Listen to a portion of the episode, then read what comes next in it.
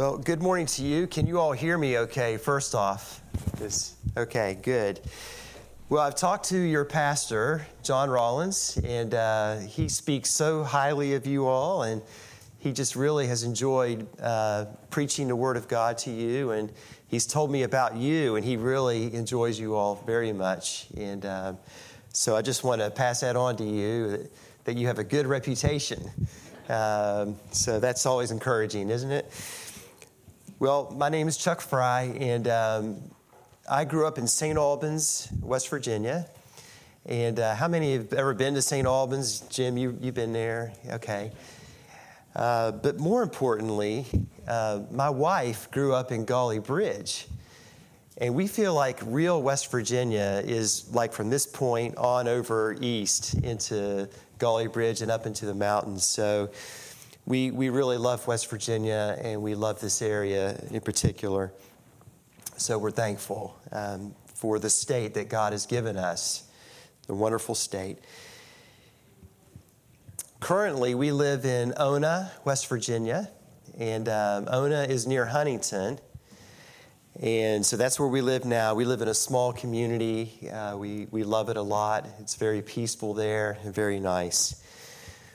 But anyway, the other day, I was listening to the radio in Huntington, and there's a local talk show guy there, and he said this, and I wonder if you agree with it. He said this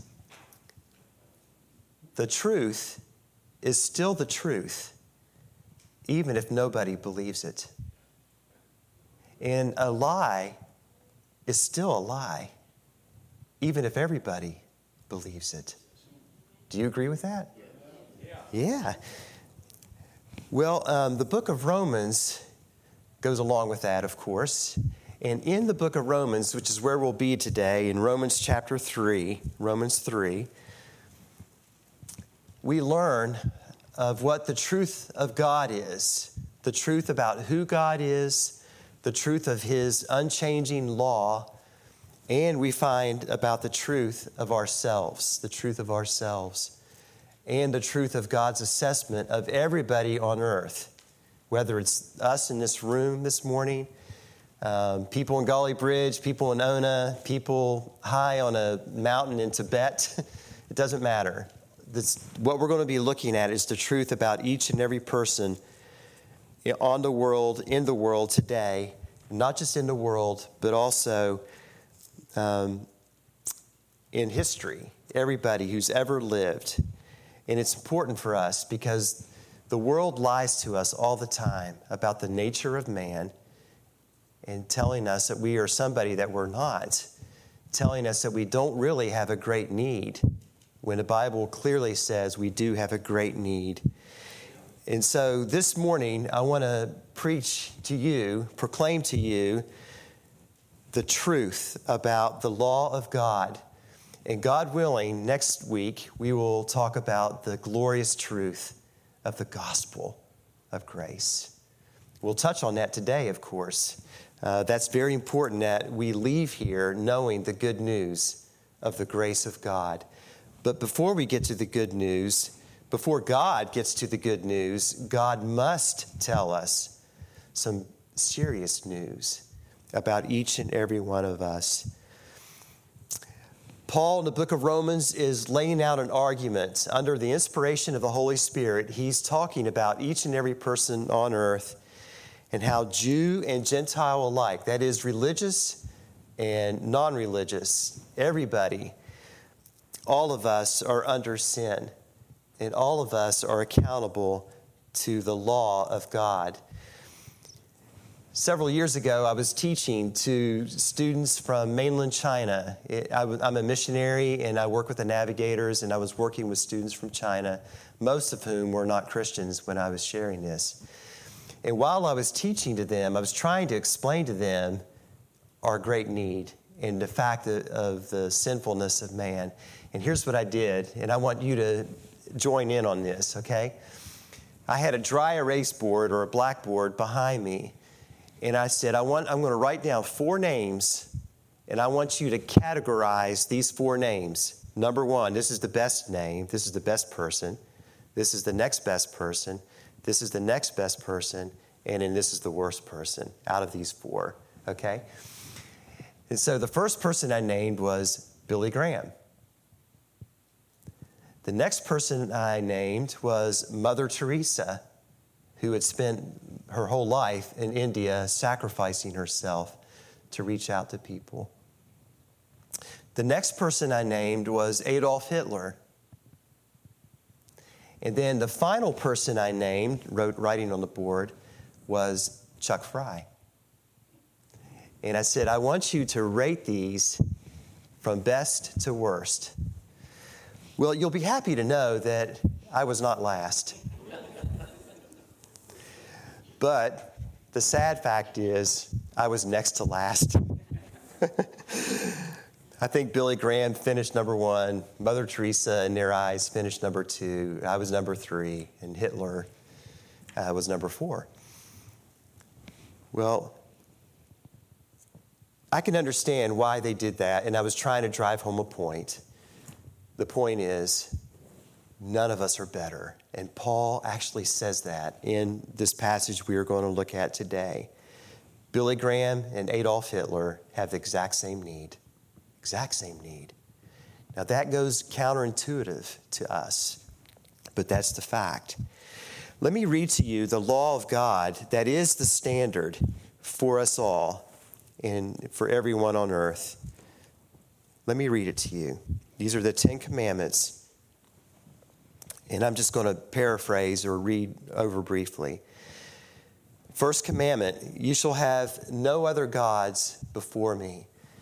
Now, bear in mind, these commandments need to be kept perfectly in our outward performance, but also in our heart and our devotion. this is the standard it's perfection. Commandment number two you shall not make for yourself a carved image that is an idol, and you shall not bow down to this idol or to anything or serve them, for I, the Lord your God, am a jealous God. Commandment number three you shall not take the name of the Lord your God in vain. You shall not misuse God's name. You shall treat it trivially and make jokes about God. I should preach with great reverence when I use the name of Almighty God. Number four, remember the Sabbath day to keep it holy. Number five, honor your father and your mother, that your days may be long in the land that the Lord your God is giving you. Number six, you shall not murder. And Christ in the Sermon on the Mount said that even when you say to somebody, you fool, you're guilty of the same judgment as murder. Number seven, you shall not commit adultery. Again, our Lord Jesus said this is not just the outward act of adultery, but our hearts need to be faithful, perfectly faithful to only one, and that is our spouse.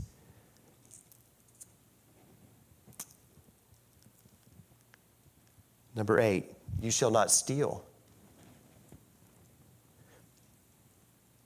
We steal, for example, when we um, don't work as we should. This is a small example.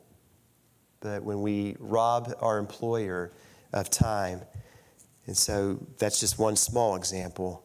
And then there's obvious acts of stealing. And then number nine, you shall not bear false witness against your neighbor.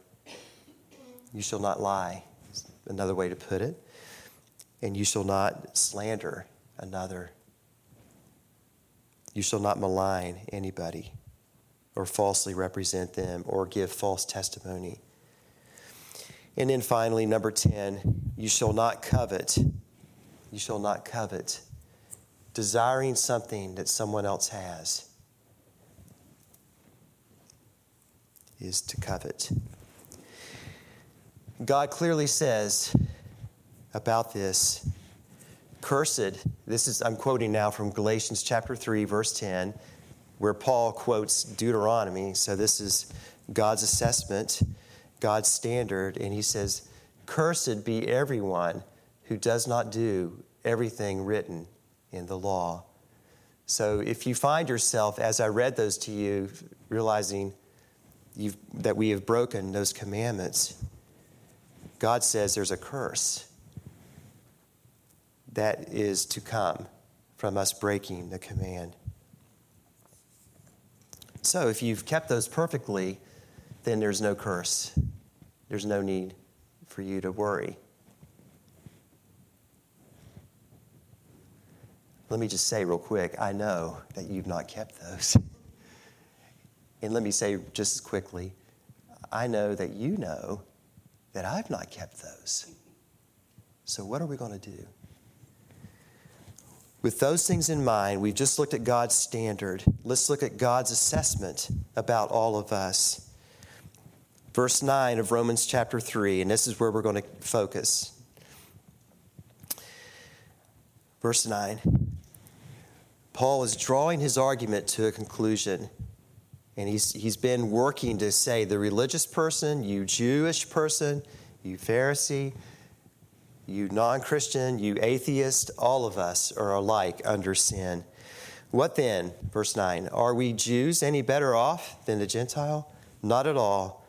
For we have already charged that all, both Jews and Greeks, are under sin.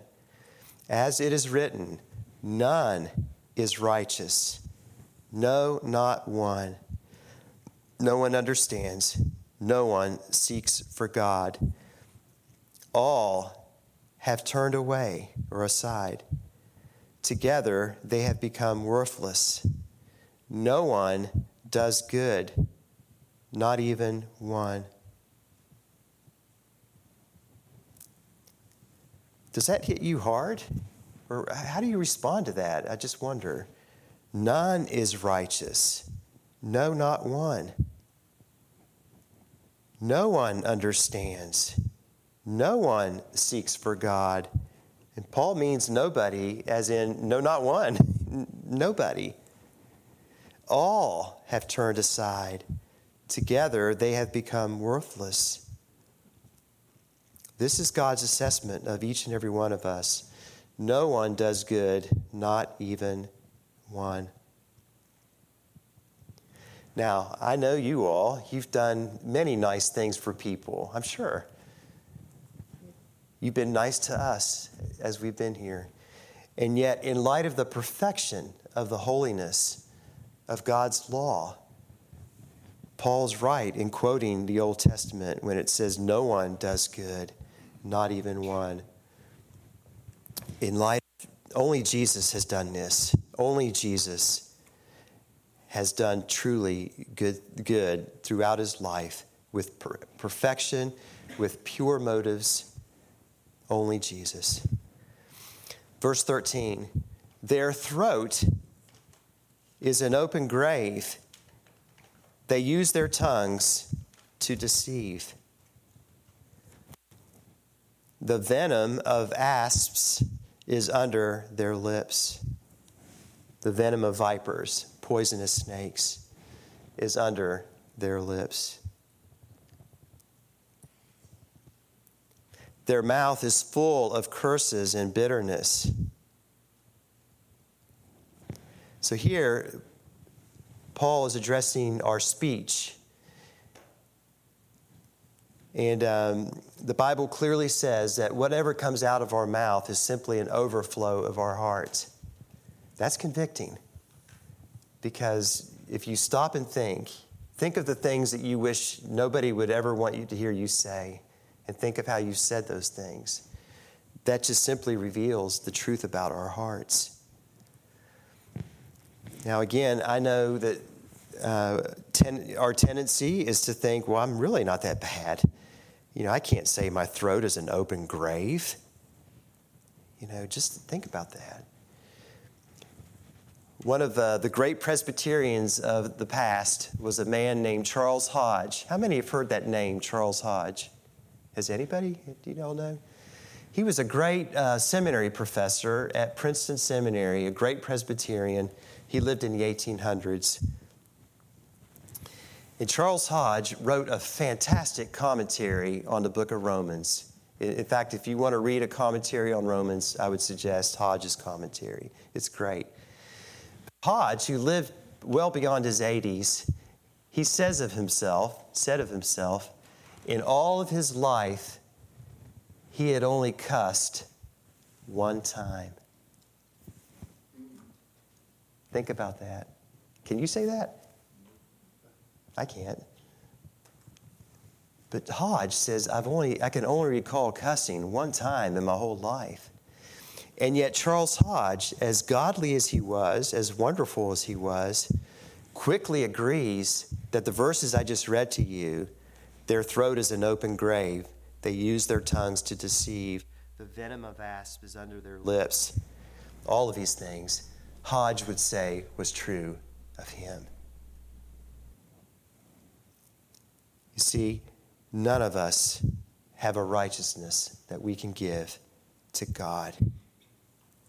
Verse 15 Their feet are swift to shed blood, and their paths are ruin and misery. In the way of peace they have not known. There is no fear of God before their eyes. This is the state of natural man. This is the state of all of us apart from Jesus Christ. And even with Jesus Christ, even with the Holy Spirit indwelling us, even though we're being sanctified by God, praise God, even though we are growing, thanks be to God, we still have nothing to boast about because on our best day, our best performance is shot through with sin. And so, again, we have no righteousness to give to Almighty God. And yet, God expects perfect righteousness that we would avoid the wrath of the law and the curse of the law of God. So, that is God's assessment, God's assessment of each and every one of us. What about God's verdict? We've looked at God's standard.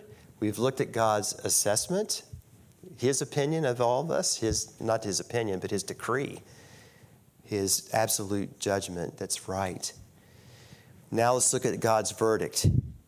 Verse 19. Now we know that whatever the law says, remember the 10 commandments is another way of saying the law. It speaks to those who are under the law so that every mouth may be stopped and the whole world may be held accountable to God.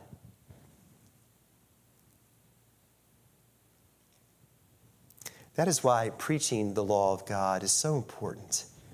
You see, because otherwise we'll, we will think we're not that bad. We will think, I'm not perfect, but I'm a whole lot better than my neighbor. You know? But here, the law of God strips us all of our own righteousness and tells the truth about our life. The truth is still the truth, even if no one believes it. A lie is still a lie, even though everyone believes it.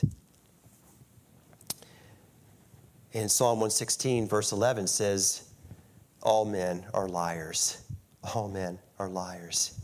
All of us have nothing to boast about. Even on our best spirit filled day, we all fall short still of this assessment uh, or this standard. So God's verdict is that we are all guilty. Verse 20 for by, for by works of the law, that is, by obeying and loving God with all of our heart, soul, mind, and strength, no human being will be justified in God's sight.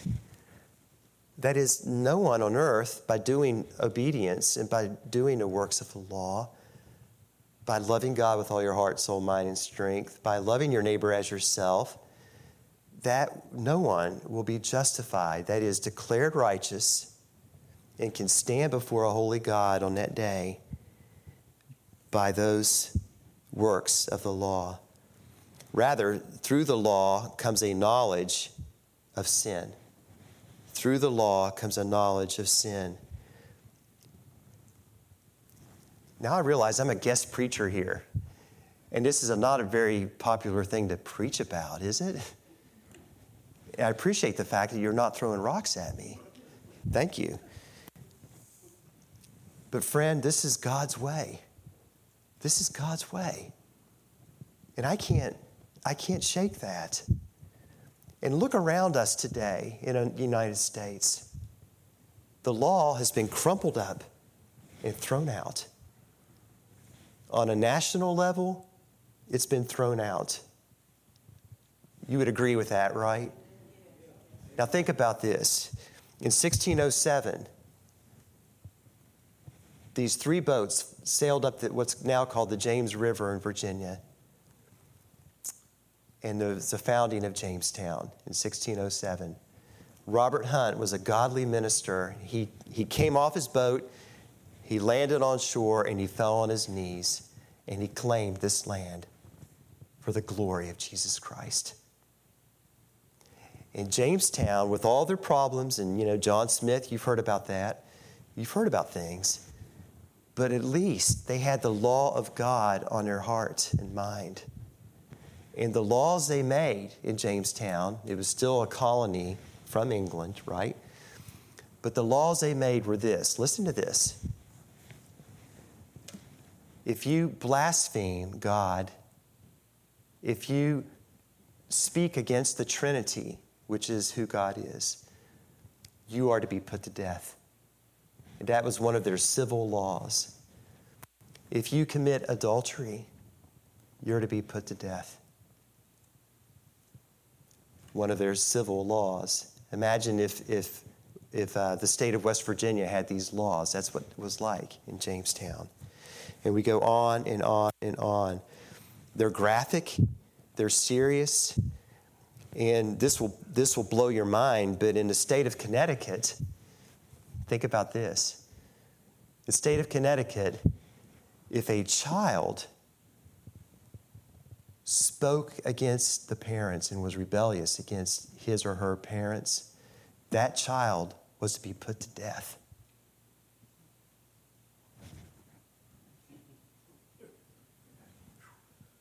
Connecticut. The law, of, and that came from the Old Testament, by the way. They didn't just make that up, they got it from the Bible. My point is this nationally speaking, we have crumpled up the Ten Commandments and thrown them out the window.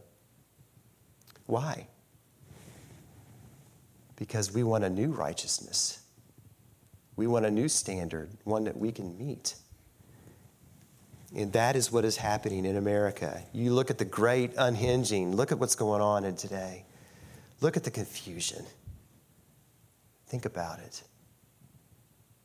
It wasn't always that way in America. But we have thrown it away because we want to justify ourselves. Well, we think, well, that's the world. I can understand that. But what about the church? When I say the church, I don't mean Winifred Community Church. I mean, in general, the church in America. The statistics say that we're really no different than the world. Our, our marriages, for example, are just like the world's. And in some cases, they say that the, the statistics say that our marriages are worse than the world's. Why?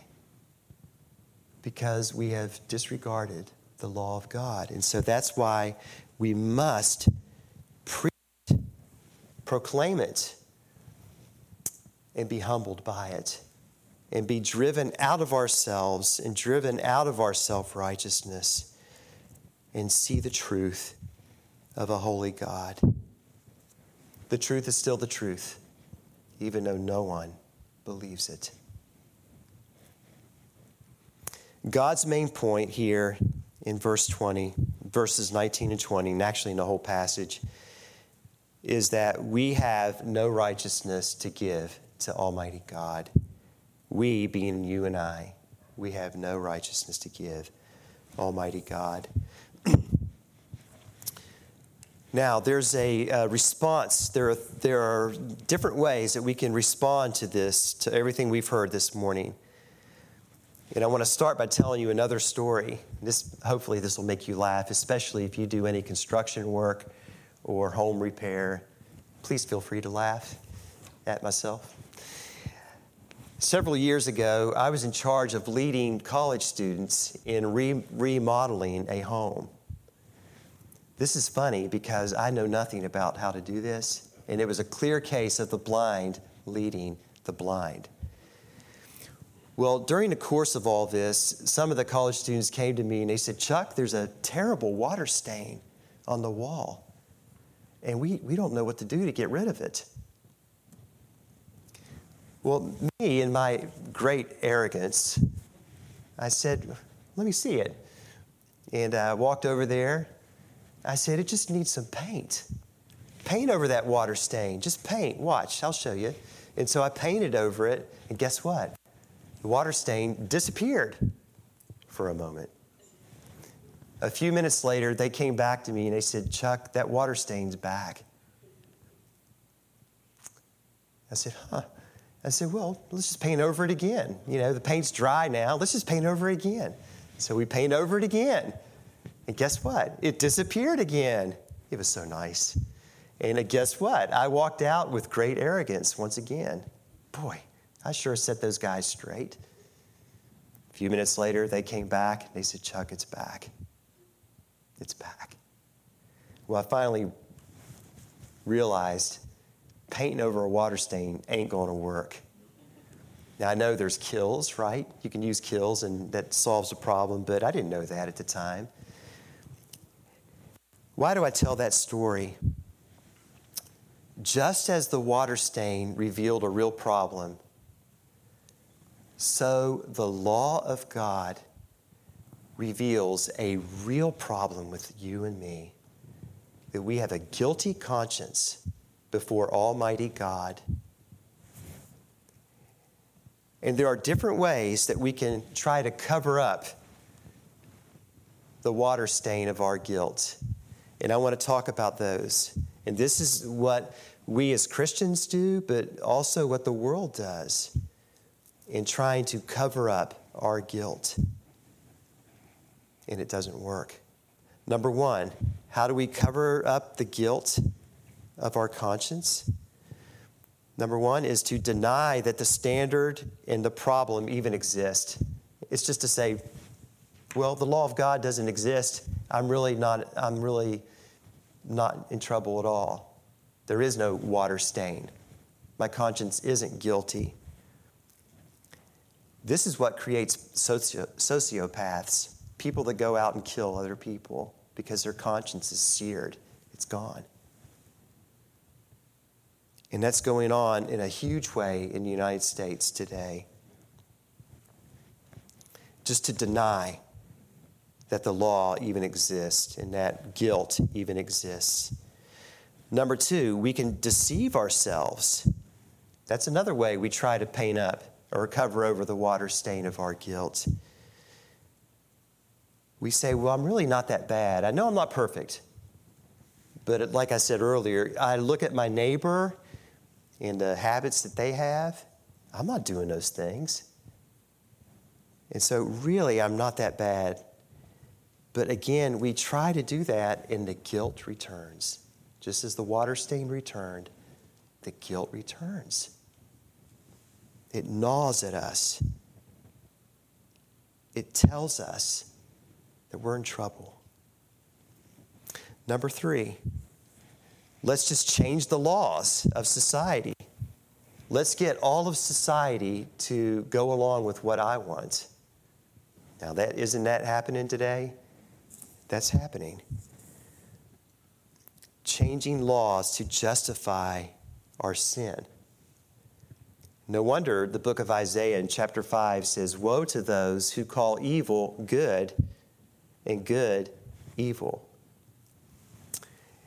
Whereas in the early 1600s, America had the law that if you committed adultery, you would be put to death according to the law of God. Now, It's the opposite.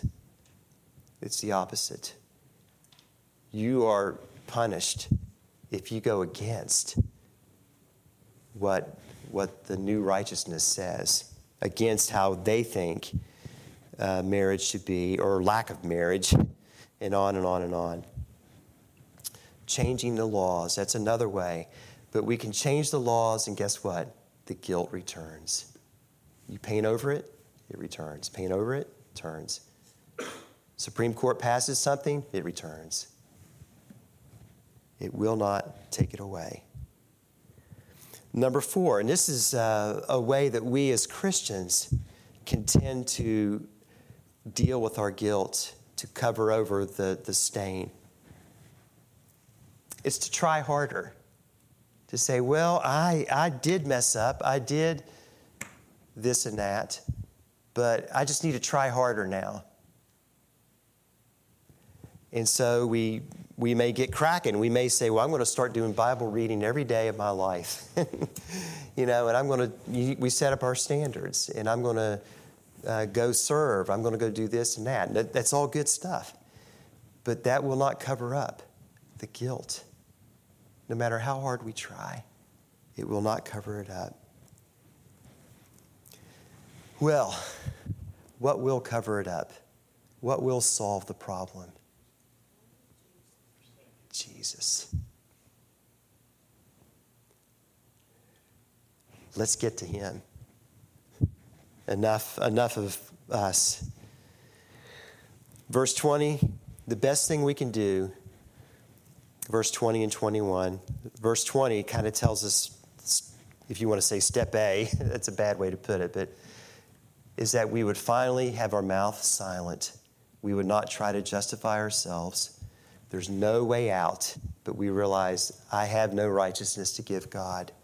I have no way of dealing with my guilt, my real guilt. And then we turn to the Lord Jesus Christ. Look at verse 21. And by the way, next week, we're going to really, really camp in and focus on the glorious gospel of grace.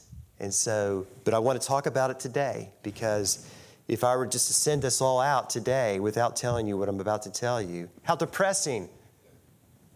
I mean, you all would cry in your chicken noodle soup or whatever food you eat, okay?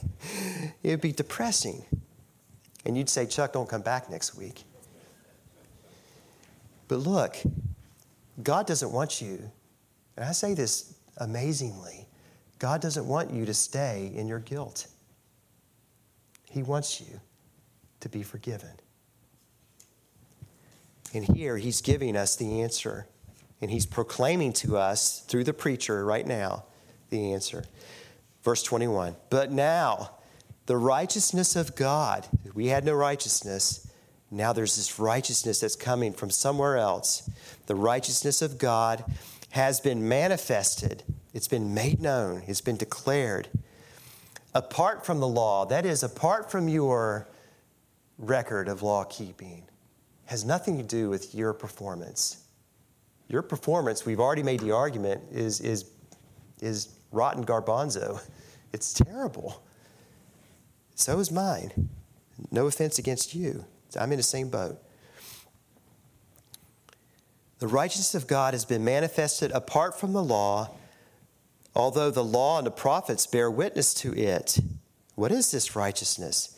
The righteousness of God through faith in Jesus Christ for all who believe. Beloved, Christ is your righteousness. When you turn to Him in simple trust by faith alone, you say, Lord Jesus, I trust what you did on the cross for me. His perfect record of law keeping that we could never do is fully credited to your account. And there is no longer any condemnation for you or for me. We are safe in the grace of God that is in Jesus Christ. Safe forever and ever. Our conscience is washed whiter than snow through Jesus Christ. And that is the point of Romans.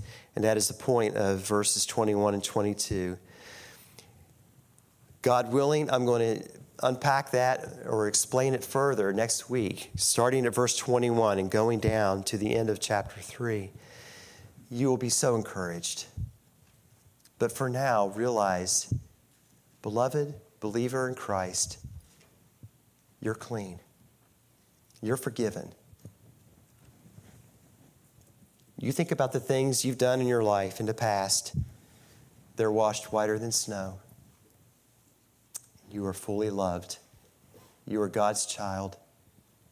Christ is your righteousness, and He is the righteousness of God that's been credited to your account. I'll tell one final story, and then, um, and then we'll be finished. Isn't that good? Finished? Oh, we should be finished. It's 12 o'clock. What time do you all finish here? What's that? You, don't have to stop. You don't? Oh, my. Well, good. That's great. Well, I'll be finished in a moment anyway. Um, over my life, I work with the Navigators, which is a Christian ministry. And um, I have worked with students and, and people like you who have come to me in private and they've, they've shared terrible things about their life. And these are Christians, these are believers. One such case was a man who, um, a few years ago, he came to me and he said, I wish I had a reset button. And I thought, what? That was a weird, I hardly knew this guy. I knew he was a Christian, but that was all. And I said, I said, what? He said, I wish I had a reset button.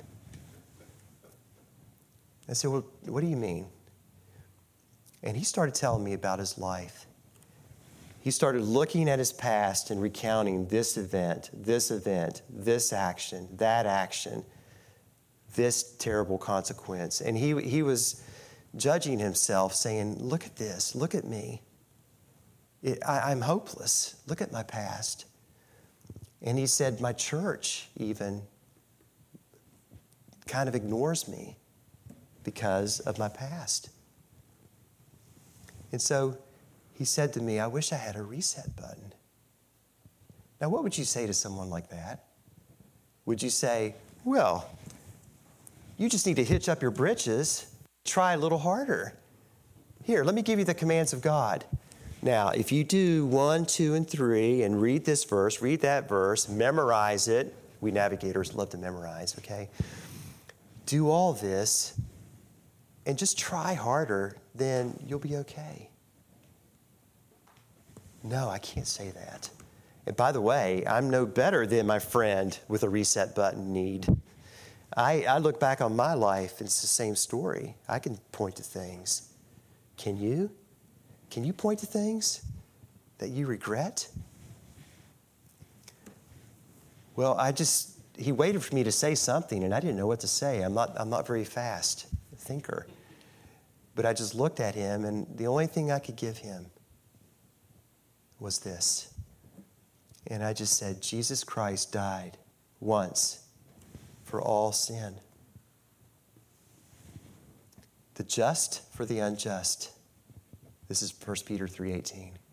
Christ has died for it all. You are forgiven. You are washed whiter than snow. You are God's child forever and ever, and He has not kicked you out. He has forgiven you. You are loved.